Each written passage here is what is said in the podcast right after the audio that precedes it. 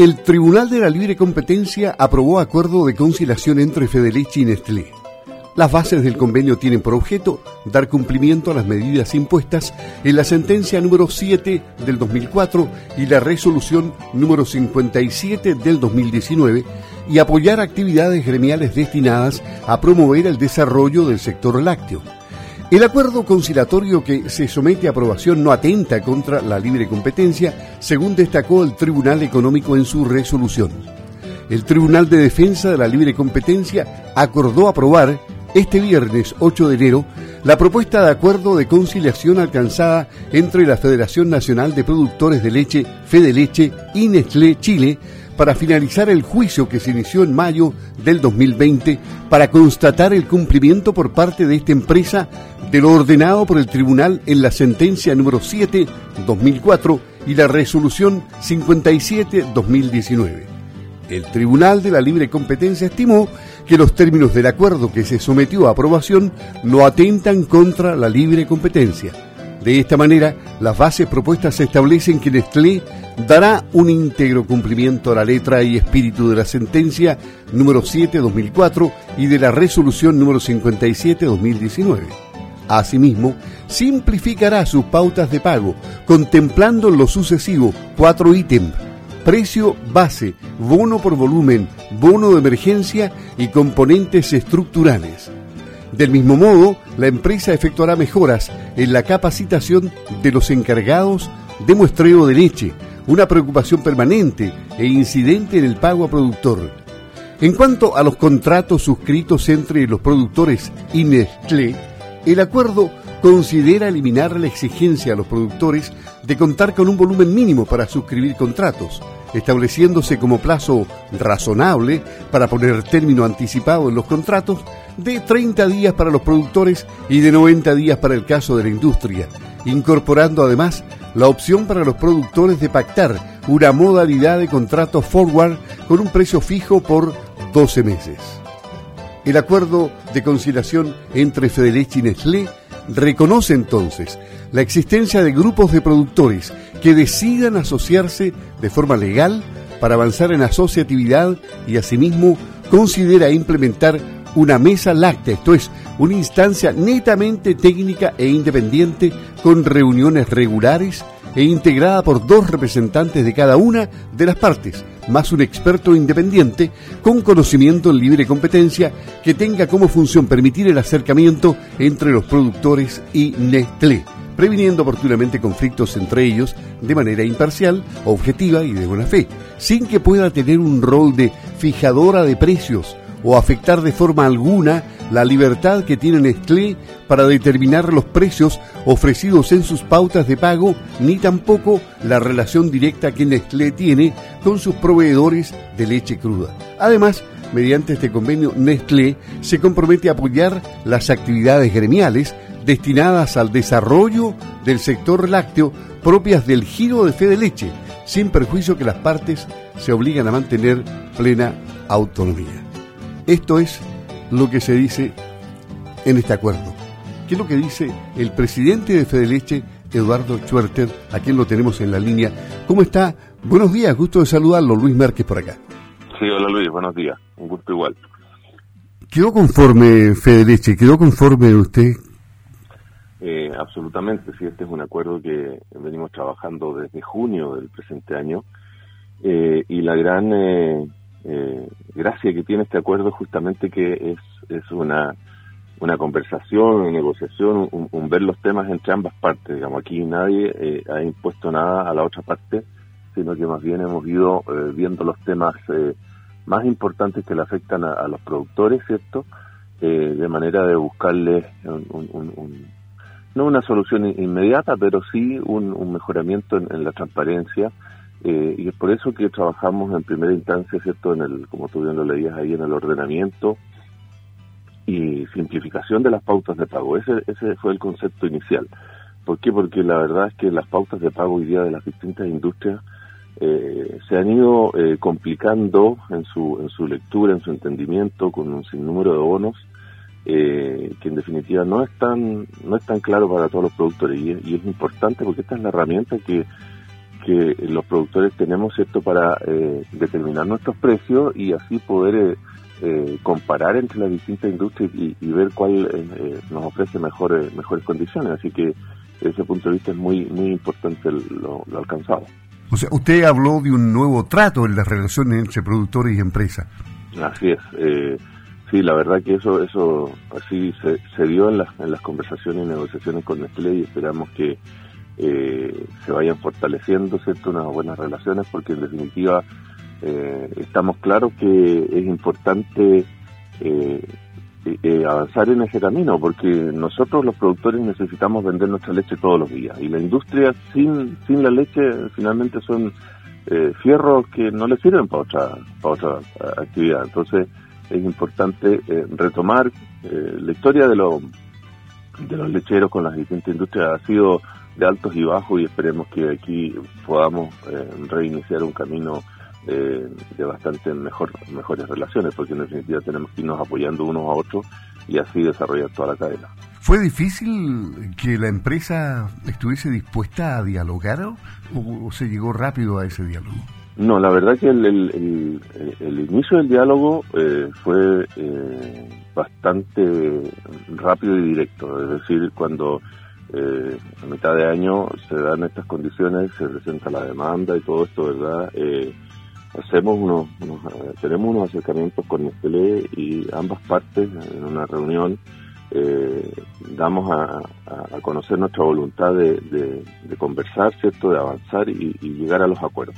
Sabíamos que desde el inicio, ¿cierto?, que este proceso de demanda, que, que a mucha gente asusta el concepto de demanda, dice, ¿cómo vas a demandar a, la empresa que, que te compra la leche todos los días? Pero bueno, si es el mecanismo, yo explico, y no hay que asustarse con eso, es el mecanismo que existe en nuestro país, ¿cierto?, para eh, eh, eh dirimir diferencias que en la conversación diaria no la pudiste lograr, bueno, vas a los tribunales y logras, logras avanzar y, y, zanjar tus diferencias, y en todo ese proceso eh, hay, un, hay una, una etapa en que el tribunal, en este caso el Tribunal de Libre Competencia, puede llamar cierto a una etapa de conciliación, es decir, una etapa de, entendimiento entre las partes que presenten un acuerdo y finalmente el tribunal decide si, es apto el acuerdo o no respecto a lo que se está eh, litigando. Y, y, en, eso a, eso llegamos cierto y el objetivo siempre fue ese eh, no avanzar en el, en el, juicio sino que idealmente alcanzar un acuerdo entre las partes donde estén considerados por supuesto los productores lecheros eh, con, con, su voz a través de, de Leche. ¿Y cómo se las arreglan en otras partes del mundo? ¿Hay legislaciones similares? Eh, es bastante relativo, digamos, ahí, en, eh, eh, y muy diferenciado. O sea, hay desde países que son bastante más estatistas, donde el, donde el Estado eh, determina y fija los precios o participa en forma intensa, hacia otros cercanos a los nuestros, pero en definitiva Chile es uno de los más abiertos, ¿cierto?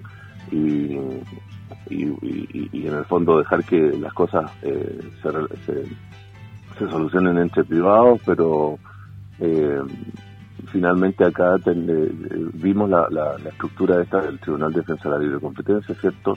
En que se abrió a recoger la demanda y pudimos presentar y llegar a este acuerdo, que eso es lo, más importante de todo. Nosotros en realidad como gremio eh, estamos bastante conformes con esto. Es, es, un, es un muy buen avance hacia la transparencia eh, y en definitiva eh, realmente yo creo que hay un antes y después de, luego de, este, este, suceso. En ese antes y en ese después, ¿habrá incidencia en los precios positivamente este año? Mira, el, el concepto de, esta, de este acuerdo mm, en el fondo fondo no es eh, eh, mejorar definitivamente el precio o, modificar el precio, sino que los componentes, ¿cierto?, que, que eh, determinan el precio por parte de la industria. Y, siempre el concepto, y por eso hablamos ahí de que formamos una mesa láctea, esta mesa láctea no va a ser negociadora de precios, no va a ser fijadora. Eso de, de fijar el precio siempre va a ser, sigue siendo una prerrogativa de la empresa en este caso Nestlé, ¿cierto? Define y fija su precio y el productor, si le gusta bien y si no, tendrá que buscar alternativas, ¿ok? Eh, y, eso es lo que queremos que se vaya perfeccionando, digamos, y que existan otras alternativas. Y por eso el tema también de la asociatividad y todo esto.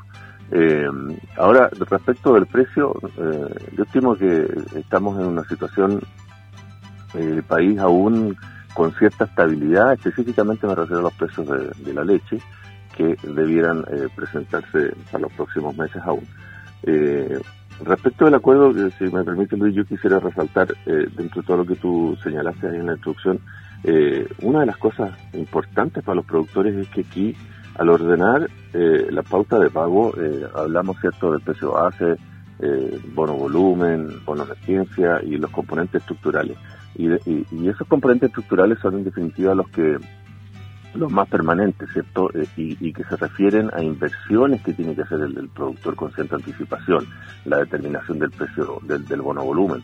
Todas esas cosas logramos que la industria las avise con 10 meses de anticipación ante eventuales cambios. Y en el caso del bono invierno, con 5 meses. Es decir, que el, el primero de diciembre tú ya como productor vas a saber cuánto va a ser el bono de invierno, del próximo invierno que se le va a pagar desde el primero de abril. Y el bono invierno va a ser abril, mayo, junio, julio, agosto, cinco meses, ¿verdad? Más eh, una parte eh, de septiembre. Entonces, esas son eh, eh, cuestiones bastante de fondo, porque en definitiva, años recientes, los bonos eran insignificantes, no, se llamaban de invierno, pero en realidad a nadie lo motivaban y lo informaban un mes antes. Entonces, todas esas son cuestiones que son, son bastante relevantes en la toma de decisiones de los, de los productores. Finalmente, y quedando claro todo el punto anterior, eh, un comentario para el IPC de los productos lácteos que dejó un positivo balance en el año 2020. Eh, sí, bueno, el, IPC lácteo en realidad eh, ha, estado bastante bastante estable y se refiere al incremento al consumidor. y en definitiva eso muestra el, sin, sin escaparse, ¿verdad?, de, grandes cifras, muestra que el, el interés del consumidor y el, el, incremento del consumo en realidad en nuestro, nuestro país eh, está bastante estable, firme, y eso porque la gente está consumiendo productos lácteos y finalmente es el gran motor que tira toda, todo el sector lácteo, ¿cierto? Desde la producción primera, primaria, la industrialización, la distribución. Así que eh, eso también está ayudando evidentemente a mantener eh, esta estabilidad eh, en definitiva no podemos hablar de, cuánto plazo hacia adelante, pero hemos hemos vivido estos últimos meses con una estabilidad de precios que ha sido bastante importante para los productores, esto y que nos está permitiendo eh, cubrir nuestros costos de producción y además eh, retomar la senda de, crecimiento, eh, que es una cosa a largo plazo, pero bueno, esperamos esto que, se mantenga en el tiempo, porque todo esto ayuda, porque hay muchas inversiones pendientes, se da trabajo a, distintas otras empresas de servicio y, se, y se hace andar la cadena, ¿cierto? Sobre todo en nuestras regiones más relacionadas con la actividad agrícola. Así que eh, eh, esperemos que esto se, mantenga por el bien de todos y en realidad es una cuestión que, que está ayudando al, desarrollo de nuestra economía regional. Le agradecemos a Eduardo Shorter conversar con Campo al Día de Radio Sago. Que tenga una buena jornada, don Eduardo. Buenos días. Muchas gracias, Luis. Un gusto también para mí conversar contigo. Gracias. Ok, buenos días. Gracias.